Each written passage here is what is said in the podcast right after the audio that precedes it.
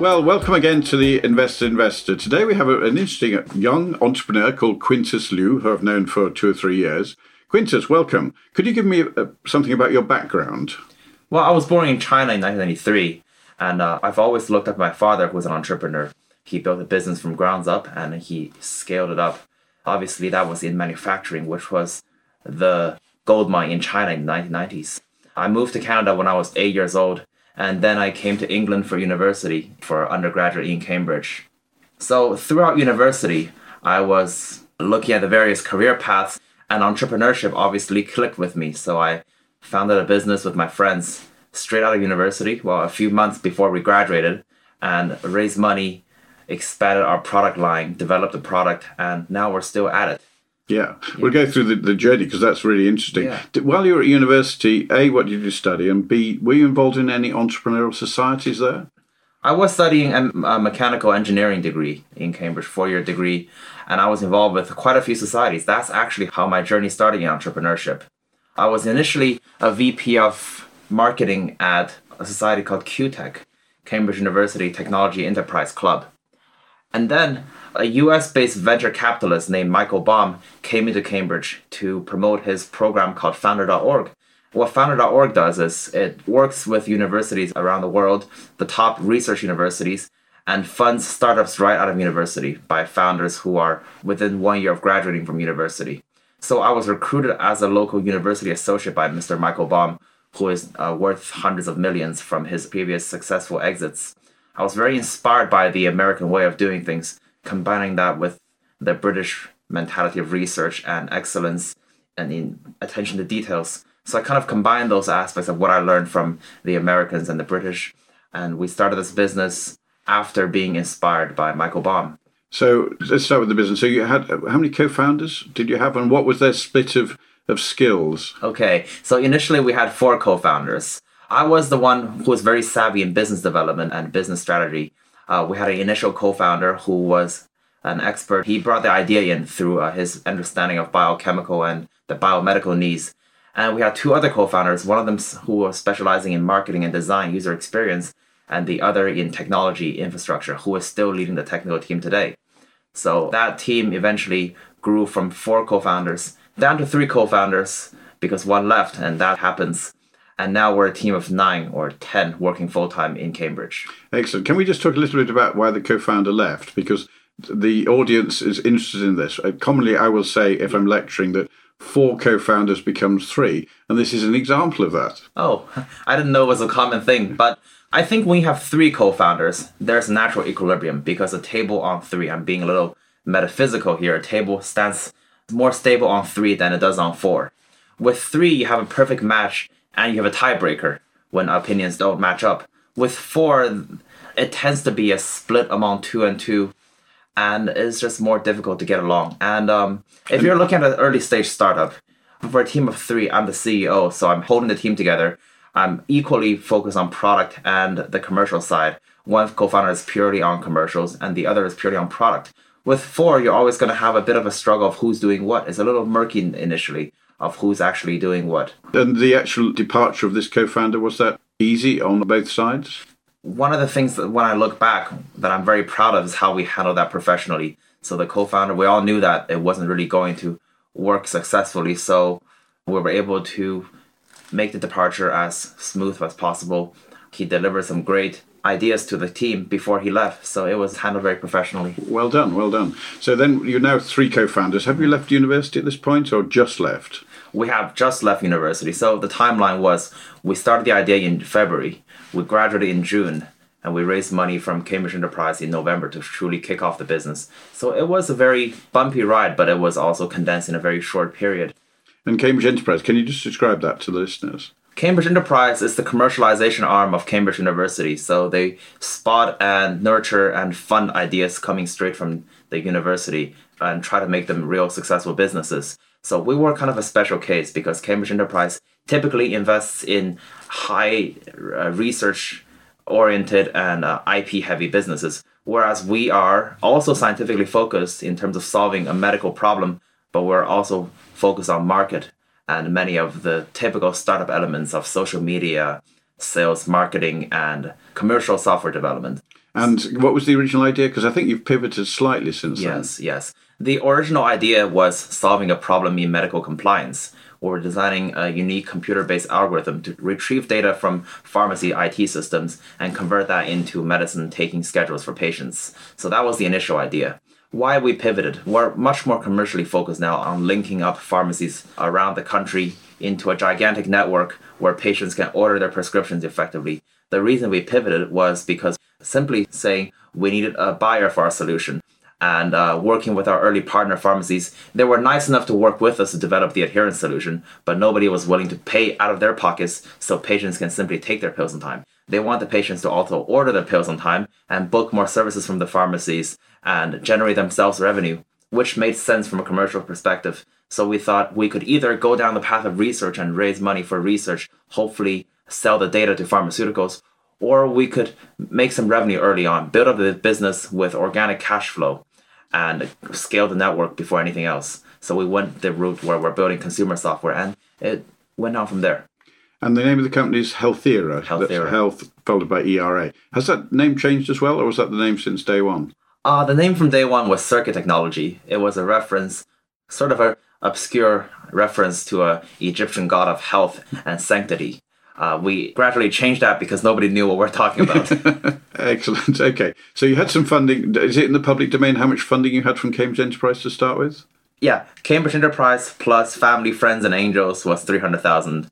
Later on, we raised much more than that through government grants and development contracts since we built a relation with NHS, especially their award funding bodies. Our commitment was in 2015 and a final sign off in 2016, mid 2016. Yeah. So we're only talking 15 months since then. So you started spending the money, obviously, on hiring. So can you tell me a bit about your hiring and potentially firing or churn journey?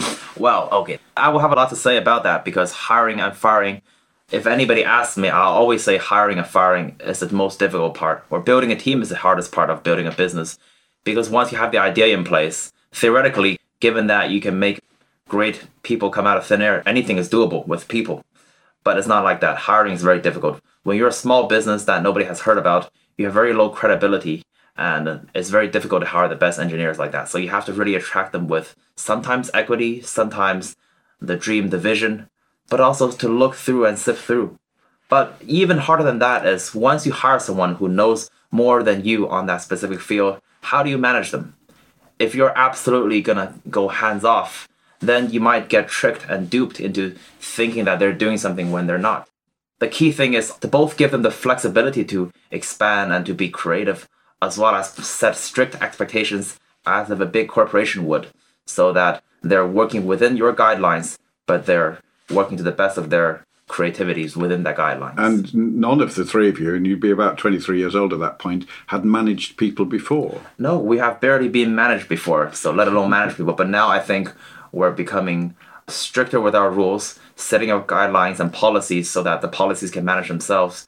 And we're becoming quite good managers. We all have slightly different management styles, and we all directly manage some of our employees. Some of us are a bit more lenient and almost motherly in nature, while the others are tougher and and no nonsense taken. But all of us are. We all care very much, very deeply about our employees, about their welfares. And are the employees all based in one location or spread around the world? We've had occasions where we had to have contractors and part-time and short-term employees from different places but now the vast majority of the team besides one salesperson is based in the office and that's how we feel it works best. We don't agree with the recent if you can call it a trend of working remotely and people promoting the concept of freedom. We think that having the team especially engineering team working next to each other is the best is the most productive way to track progress to ensure accountability and to ensure a strong team bond. So we believe in strongly in working in the same office. Right now we have a still a small office. We nearly have to double the size now. But Cambridge is a great place to hire engineers and people to work together. Excellent. Okay. So you pivoted to some extent because of doing some market research, and effectively moving towards market. Before we move on to the markets and how you found those people, you have, as you say, had quite large government funding from both from the NHS and I think from Innovate UK.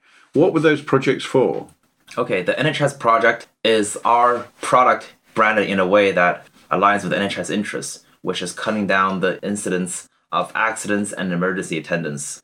The government has a huge problem with, especially in the winter month, people coming into A&E. And research shows something like 10 or 20% of those attendances could be prevented if the patients were taking their medications properly. So naturally, it became a fit for the government to fund a project that deals with medical compliance. What they like especially about our project was the fact that we didn't need government funding to actually run the project. The pharmacies are funding it. We're funding it through private market. They're essentially putting in some seed capital to make it grow. The second project was by Innovate UK, and how we won that funding was through working closely with a pharmacy software provider who is a leading provider in Europe for any sort of healthcare or pharmacy IT. The reason that was attractive is, first of all, is one of the first ones that integrate a well-established healthcare system that you might think takes years and years to evolve. We're integrating that with a fast-moving startup product. So bringing the best of both worlds. And that is one of the barriers that most startups have a lot of difficulty in overcoming in working with the establishment. They all want to build their own thing and they're good at doing that. But how do you make the data work? Not just the data, but how do you make the business model work within the established value chain. That is a difficulty that we were very fortunate to overcome with this partnership and with this grant. Yeah, we'll talk about route to market in a minute. Yeah. It's interesting to use the word capital because it's actually non dilutative capital, something that all startups should love because effectively you've got probably many hundreds of thousands of pounds without actually having any dilution to your ownership. These were grants and Con- an contracts. SBRI and contracts. contracts. Yes, yeah, exactly. yeah. So uh, what we like to say is that uh, as a buffer to our equity base. So we could raise less money and do more. And the people who do invest in us would own a bigger part of the company because they don't have to invest next to some huge VCs initially. So it was very helpful, definitely. Yeah. Yeah. Okay. And of course, route to market and market fit, of course, are really, really important. So you did this by working with pharmacies or working with the NHS, etc., to try and work out what was needed most from the original IP you generated. Yeah, mostly pharmacies because I think for a young entrepreneur coming out of university without having worked in an industry for a few years, it's very difficult to find a real need besides, you know, finding someone to go to the pub with and those overdone and very trite ideas. So the more we work with our customer pharmacies, the more we understand and dig deep into the industry, into the value chain, find out what's happening in the industry, what are the changes, and how are they overcoming the challenges posed by these changes. And we find that there's several changes. One is Amazonization of things. That's a new word. Amazonization of things, which is posing a challenge. And the other is drastic government cuts to their baseline. So they have to innovate. And going along with the wave of basically demand driven innovation, we want to be at the forefront of this innovation by taking them from where they are to where they could be with innovation. So without going around in circles, I think you have to let the customers tell you what the needs are. Simple as that. And before you dive into building many products, uh, the greatest products, and we've made this uh, mistake ourselves. Find out if this is something they would actually want to use and pay for, and not just your friends in industry that will say anything to make you happy, but the no nonsense pharmacy bosses who own 20 shops. Would they pay for it? If they would, then probably it's got value. And you've done that by getting some of them using it already, and you'll start charging for it shortly, won't you? Yes, yes. We initially made friends with all the independent pharmacies in Cambridge but naturally, as you can imagine, over time their opinions became of less value because they knew us so well. So what really kicked off the company was making our first full-time sales hire. As founders, we all had a tendency to do sales, so we built our initial partnerships early on. But to really scale up, we hired this sales lady with many, many years of experience in sales. Working with her, we expanded our customer base to over 100 pharmacies. And with a group of 100, you get tons of different voices, honest voices who, because they don't know you so well, and they have a high expectation on your product because they don't know that you're a startup out of university. They think you're a well established company. But when they dig deeper, it, it makes it interesting, not worse for them. And then, of mm-hmm. course, working with this pharmacy software provider gave you the route to market to the pharmacies. So presumably they introduced this company introduced you to these pharmacies, or actually, some of them anyway. Actually, is the number is much less than we would have liked because working with a big company, with a lot of departments and uh, each department having its own priorities and interests, it was very difficult to get a lot of material benefits out of them. There was a partnership which added credibility to us pitching, but we still did all the pitching. We used various methods, but we had much more luck getting referrals from a small union of pharmacies than with a large software company. It's very important to have strategic partnerships early on in the business, but never count on them. You still have to do the nitty gritty. You have you still have to do the work even when the interests are aligned, nobody would have your interests at heart more than you do. So the company itself, you still have to think about doing all the sales and marketing. And something that many startup companies struggle with, particularly if they're disrupting a market, is pricing. Have you managed to work out yet what the value you're creating is and what proportion of that you can capture, i.e., the price you're charging? Absolutely. So, what we find is these pharmacy buyers, because we're promising a return on investment in terms of more customers and more prescriptions, it's very difficult to charge them a heavy upfront before the benefits actually come in.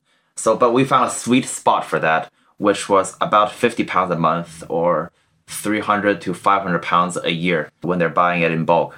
And this is an amount they're willing to invest as a ticket to this gateway to this new model. So that's the initial price. After that point, the model that works best for this industry and for what we're promising is a commission based on how many new patients we bring them and how much more volume in dispensing we give them.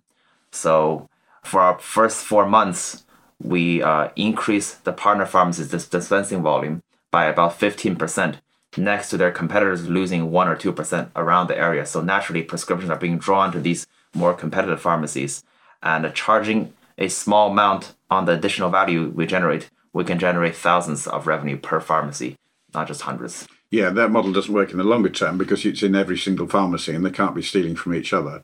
But in the short to medium term, that's fine. In the short, medium term, yeah, absolutely fine. But, but you're also working on other methods of monetization, aren't you? Exactly. So what we discovered was, in terms of market gaps in the UK, there are prescription services that pharmacies do for patients, but there isn't something that's so valuable that patients are paying for at the moment.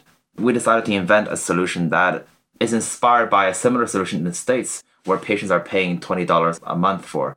This is something that is going to be released in the next coming months. And by building something that people didn't pay for yet but will pay for, this opens up an entire new dimension which adds value to the market instead of just channel value from other sources. Okay. Can we talk about defensibility? Mm-hmm. You don't, obviously, this isn't patentable, I'm sure. Mm. So, how defensible do you think this idea is, or how far you've taken the company so far? This idea is the type that gets more defensible the bigger the traction gets, because the appearance of success itself is a big deterrent to newcomers. When we first came in, there were next to no competitors in the space. Now there's about one or two, but we're all working in different ways towards the same pool of prescriptions. So we don't really see them as competitors. In terms of defensibility, our network with pharmacies is going to be a strong shield against any competitors because there are only so many the market can hold in companies that do exactly what we do. There's no direct competitor in this field yet. And the next defensibility is the partnerships and technology integrations. Once you work with these pharmacy system providers and machine providers, then your next integration and the next one after will be very small marginal cost to you. Whereas for new competitors, they have to rebuild all the relationships and figure out the technologies. For larger companies, it becomes uh, more feasible just to acquire or rent the whole thing. And for smaller ones, they would go for a different route and not challenge you in this market. Thank you. Yeah. Can we just talk about the advice you've had from shareholders, from advisors, and from board members? So, uh, you know, presumably your board has been consisted of more than just the three founders, has yeah. it? Our board is five. Three founders, investor director from Cambridge, and a industry executive that we brought in from the Netherlands who uh, works in pharmacy automation and has 20 years of experience in the field. How did you find him or her from Holland? Oh, just through networking through LinkedIn. So, a tip for entrepreneurs keep networking, and you never know who you're going to run into. so and did they join the board quite early on when they joined the board before we even raised funding just out of entirely out of interests now there's commercial synergy between our businesses but initially it was just out of interest in what the market is doing out of passion for helping young entrepreneurs so is it he or she from mm. holland is yeah. it a he, ma- he, he. Yes, does he come over to board meetings from holland yeah yeah he flies in every month so that's a lot of dedication to the business Excellent. And what do you think you've learned from him? And is it Tanya on uh, Tanya on, on yeah, the board? Tanya yeah. on the board. What we learned from Tanya, who is a lead investor for the last round, as a layer of accountability to the business, because now you're accountable to a level above the modern corporate structure. Always shareholders on top, then the directors, then the management. So now you have a level of shareholders who are not management that you have to be accountable to. You have to be accountable to their interests. So you have to spend money wisely and expand the business fast and do whatever it takes to benefit the guys who own the company. So that's the level of accountability, which adds to how the founders are performing. And what about things like advice with hiring and firing and officers and all the other things that one They- needs to do. act almost as a chairperson. They act as a voice of sanity that are not so deeply involved in the daily firefighting and battles. They can take a level up and look at how things should be done from a greater perspective, comparing you against other portfolio companies, and reminding you to always keep an eye out on competitors and threats and opportunities.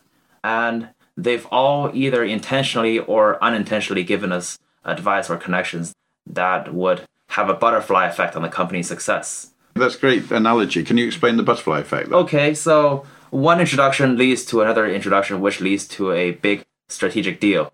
That's the kind of butterfly effect. Nobody would expect that would happen initially, but it happened. And for the Dutch board member, for example, he made an introduction to a pharmacy which had this brilliant idea. We met, we had this brilliant idea of building a, this online presence. And so one thing leads to another. It's like solving a puzzle as you go along. You never know what's going to happen next. And what about the rest of the shareholder base, which were mainly family and friends at this point, weren't they? a small fund from the states, which was run by my high school classmates, so keep your friends close, and some family and friends, and my father being an entrepreneur, also invested in the business with strict standards as well.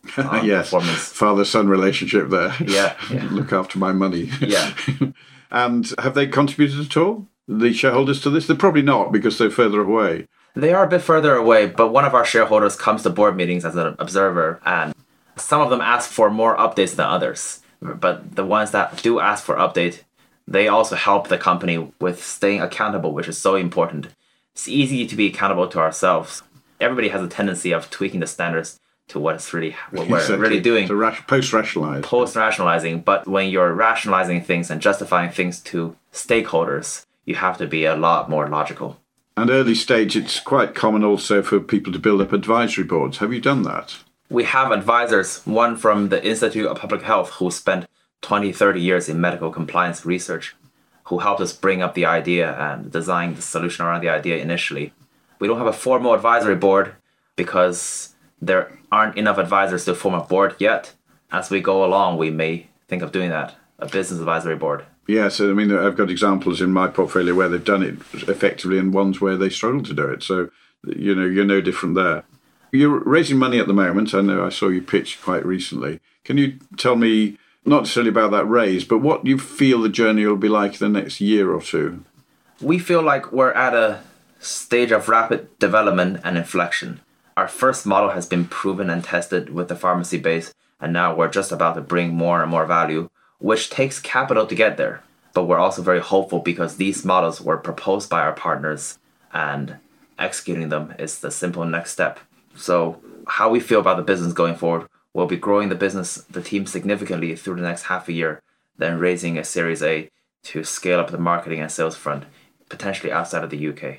Yes, exactly. That was my next question. Was you've obviously got connections in Canada, you've presumably got connections in China. What's the next market you want to approach? The next market is more likely to be Europe. We already have some customers in Ireland, I forgot to mention. And with our board presence in continental Europe, Europe seems to be a logical next step.